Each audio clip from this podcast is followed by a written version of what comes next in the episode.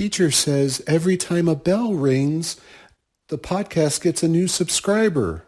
Well, ring a ling ling, ring that bell, folks. It's Support Your Local Podcast, the show where we take a look at some of our favorite movies, one chapter at a time.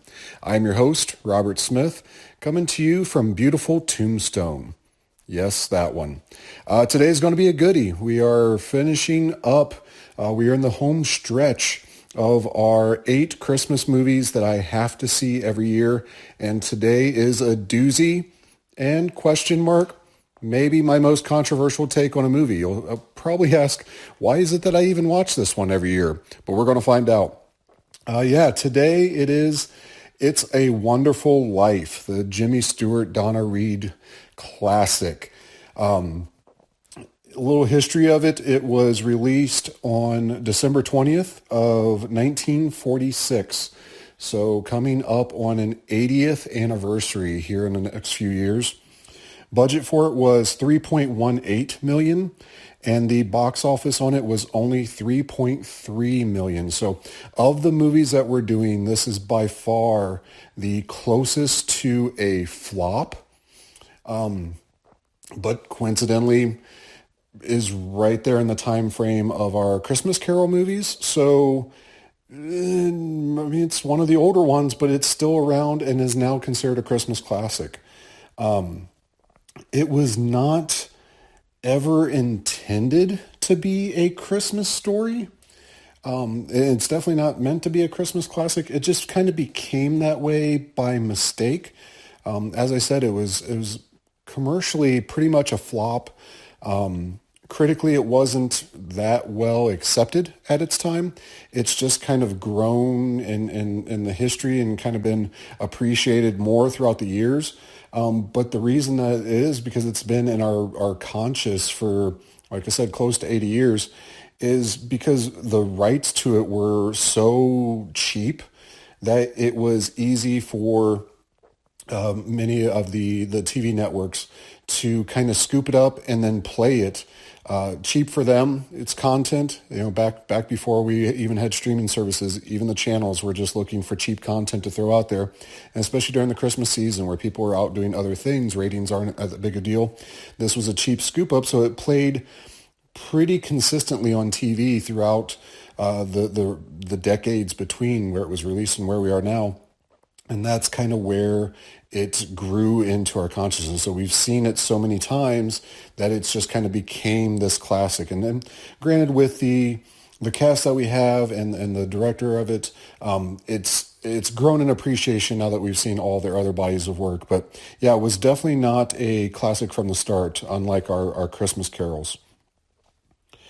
It is based on the story The Greatest Gift uh, from 1939 and uh, RKO, the studio, bought the rights to it in 1944 and was originally intended to star Cary Grant. Uh, this was going to be a Cary Grant vehicle. Um, but uh, that obviously got changed and went to um, one of my favorite actors, uh, Mr. Jimmy Stewart, um, which I can't, after seeing this so many times, I just can't picture another person in that role. Um, nothing against Cary Grant. He's a fine actor. Um, I just don't know that he would have been the person that made this what it is. Um, NBC bought the rights in 1994, and now they show it on uh, Thanksgiving and Christmas Eve every year. It is a a an appointment television event uh, every single year, something that you don't necessarily see anymore. A little history myself with it. Um, I honestly don't remember ever seeing this as a kid. I'm sure my parents probably had it on at some point, but it doesn't register with me. My first memory of it is uh, the clip of it, and what I kind of spoofed uh, at the beginning here is the clip about the angel getting its wings in, I think it's Christmas Vacation, where they play that. Um, don't quote me on that. I'll, I'll probably break in with, oh yeah, it was this, but I'm pretty sure it was Christmas Vacation. It was one of the other Christmas movies. There's the clip of the kid with the bell ringing on the train and says, Daddy, Daddy, Angel says every time a bell rings, an angel gets its wings. And he, you know, does the wink to, to the angel. My first time that I know for a fact I've seen it would have been the year that I moved out and into my own place, so around 21-ish. Um, so we're talking uh, 2003, 2004-ish. Uh, oh, bad math. Yeah, 2003. Uh, I got a, a bunch of Christmas DVDs, and this one was included in it. So I, it was, as I spoke to in previous episodes, um, it was when I was amassing my Christmas collection so that I could start my marathons. And this was one of them. And I, and actually this one may have been the movie that I, I made it a habit of making sure that it was a must, must watch. So the other ones I would just routinely watch. Um, but this one is, is again, appointment television. So I would go towards watching specifically for that. Um, and uh, full disclosure, this is where my hot take and controversy kind of comes on it.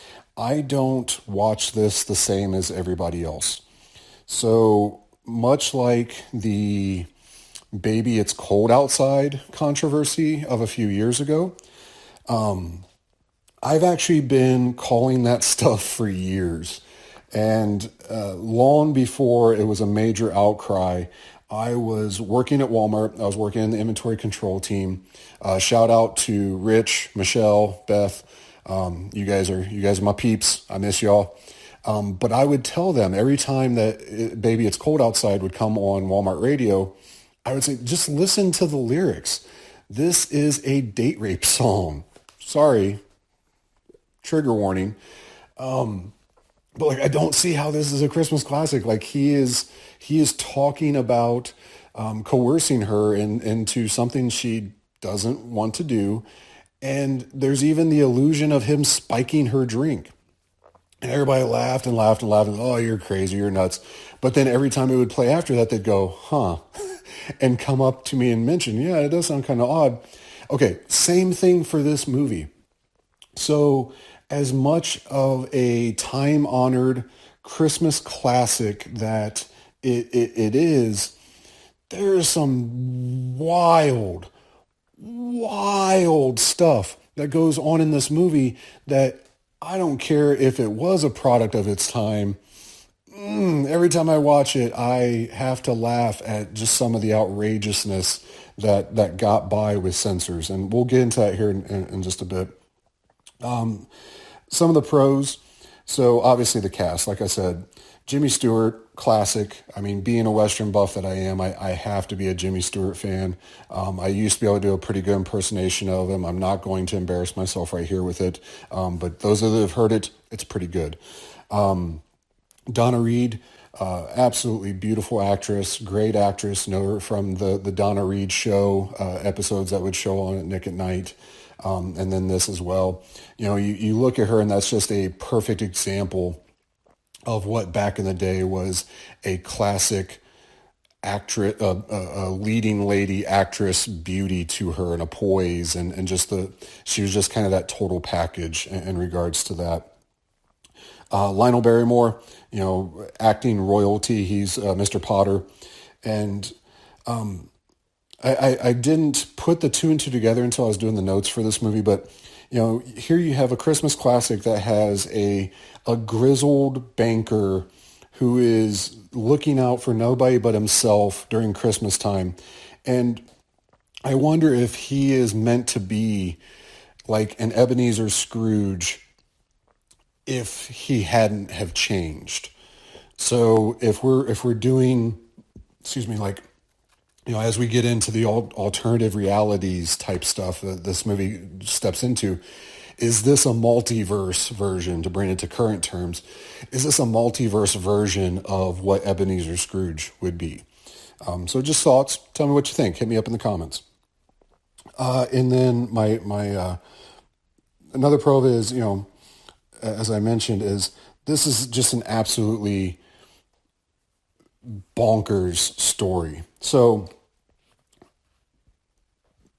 good news of it is if you look at it through that lens and you have some gallows humor, if you have some kind of dark humor to you, it's a very funny, entertaining movie. Um, and another pro of it is, you know, this this had to have been some inspiration uh, that was drawn from it to do Back to the Future 2. You know, I, I talked about the alternative reality. So, you know, here is this guy going back and finding out that, you know, if it wasn't for him or a mistake that he made, the reality would be this dystopian future where this this guy has essentially taken over the town, um, became a, a, a, billionaire, and has run it into the ground and runs it in, into you know the the uh, just destitute and and and is a, a horror scenario. You know, so much like uh, Biff of the the alternate 1985. You know, Pottersville um, would have would have happened if it wasn't for this character. So you have to think that when when Bob Zemeckis is is doing the Back to the Future sequel. See, I got Bob Zemeckis right this time. Um, that he had to have been drawing some inspiration uh, from this from this movie and other stories that kind of follow along this this path. Um, the only con that I have on here, um, or actually, I guess there's technically one and a half. One, it is a dated movie. So it's black and white. It's it's from the the 40s. It's not something that my kids are really, probably going to enjoy. It's definitely not something Jess is going to enjoy. Um, there's just a lot of of its time stuff in this movie, and that kind of segues into my other con. So I said that a pro of it was just the bonkers story. The, some of the cons of it is is the bonkers story. So um, I would rather not show my kids a movie and then have to explain, oh, it was a different time back then. Oh, they treated people differently back then. But all right, check this out. Here is some, just some of my hit list on what you should watch for, and I want you to. So Thanksgiving, Christmas Eve, whenever you watch this, if you have it on home video, please, please, please watch it. The next time that you watch this, and I, I, I challenged my buddy uh, Harry Reid Shout out to Harry. I know you're one of my listeners. I challenged Harry last year when he said that this was a Christmas classic and he loved it and he loved watching every year. I said, okay. And I gave him my whole hot take. And I said, next time you watch it, look at it through this lens. And I would venture to bet that no matter how hard he tries, Harry probably sees this in a different light now. So here we go. There is in this movie uh, a suicide attempt so when Jimmy Stewart tries to kill himself to answer the, for the problems that life has given him, there is a suicide attempt. Trigger warning. There is a attempted sexual assault. So stretch on this. There's the scene where they're walking home from the dance and she is in a robe and he steps on the, the, the robe and it falls off and she's naked in the bushes and he refuses to give her her robe. Joking or not, it's not cool. Um, you know, I'm looking through it in, in, in, 2022 cancel culture eyes, which I, I don't believe in, but looking at it through the, the, that lens, not good. Um, but also in the dystopian future, when he runs into her, when she's, I believe, a librarian or, or whatever she ends up being, uh, he runs into her in the middle of the street, and obviously she doesn't know who he is because he doesn't exist he just grabs her and shakes her and and and kind of forces himself onto her uh, to the dismay of this this poor woman who this is a complete stranger to. And this is not the first person he runs into. He is aware at that point that he does not exist in this reality. It's it's just like if Scrooge went back into the past but was in corporal form to where he could interact with the people in there. You know, fortunately for Scrooge, they're just they're just shadows, they're just memories, so they can't see him, they can't hear him. But in this case, they can. He's interacting with these people. So check it out for that. Um, there is police brutality on several occasions during this. There it even goes to the point that when the I, I, believe it's off the top of my head, it's the same scene. It's when he accosts um, Donna Reed. He goes running off because the cops are trying to stop him. The cop goes down and opens fire in the middle of a crowd during Christmas. Holy crap, guys. The cop just pulls out his gun and just starts shooting at this guy because he ran away. Oh, uh, there is child abuse.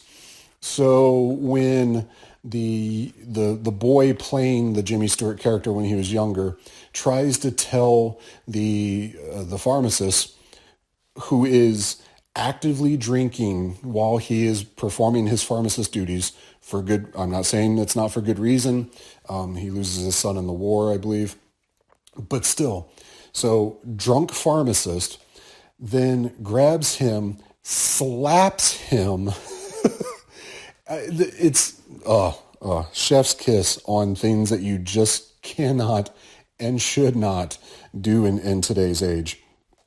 Uh, and then, as I spoke, uh, the, the drug and alcohol abuse through, throughout uh, as well. So, uh, just throwing it out there, you know, all these things. Hey, what doesn't scream the spirit of Christmas than than those things? So, I challenge you again. Check out the movie. Watch it through those lens, looking out for those people or th- those events, and uh, see if see if you uh, if, see if it makes you enjoy the popcorn a little bit more and you get a more of a chuckle. So if you didn't enjoy the movie before, you thought it was boring, look at it through that lens. Uh, to finish up, uh, does it make me cry? Um, y- yes, I, I'm not even going to sugarcoat it. So every every single time that I watch that movie, regardless of how hilarious I find some of those pieces, the very end of it not not not throughout the movie. It's just that very end scene um, with the just how they capture the, the the reformation of character for Jimmy Stewart and seeing the the community come together and help him dude that gets me every single time you know i am a sucker for any type of group outpouring. Um, so I, that's why I, I, yeah, any anytime I see that um, acceptance and, and, all that coming from a, a community or, or, people of their peers, that's the stuff that I, I eat up and, and gets me literally every time.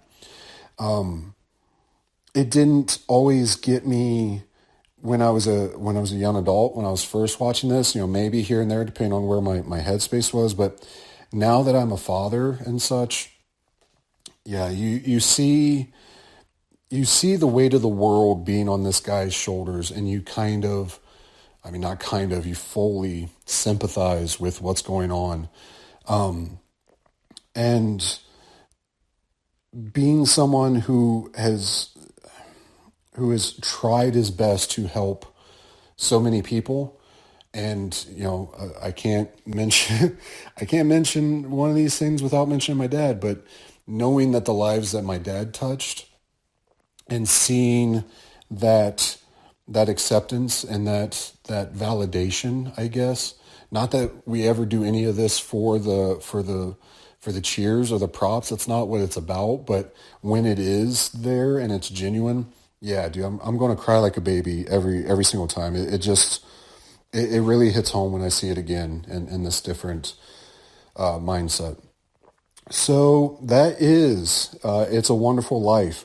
I uh, hope you enjoy it. Definitely go out of your way to watch it. Um, if you can get a home copy of it, do so. I, I highly recommend it. However you want to watch it, if you want to watch it for the the goodness of the Christmas spirit, or you want to watch it for the hilarity that uh, that ensues from what I said. Uh, either way, just just go out and enjoy it. We are very fastly approaching uh, the actual day of, of Christmas.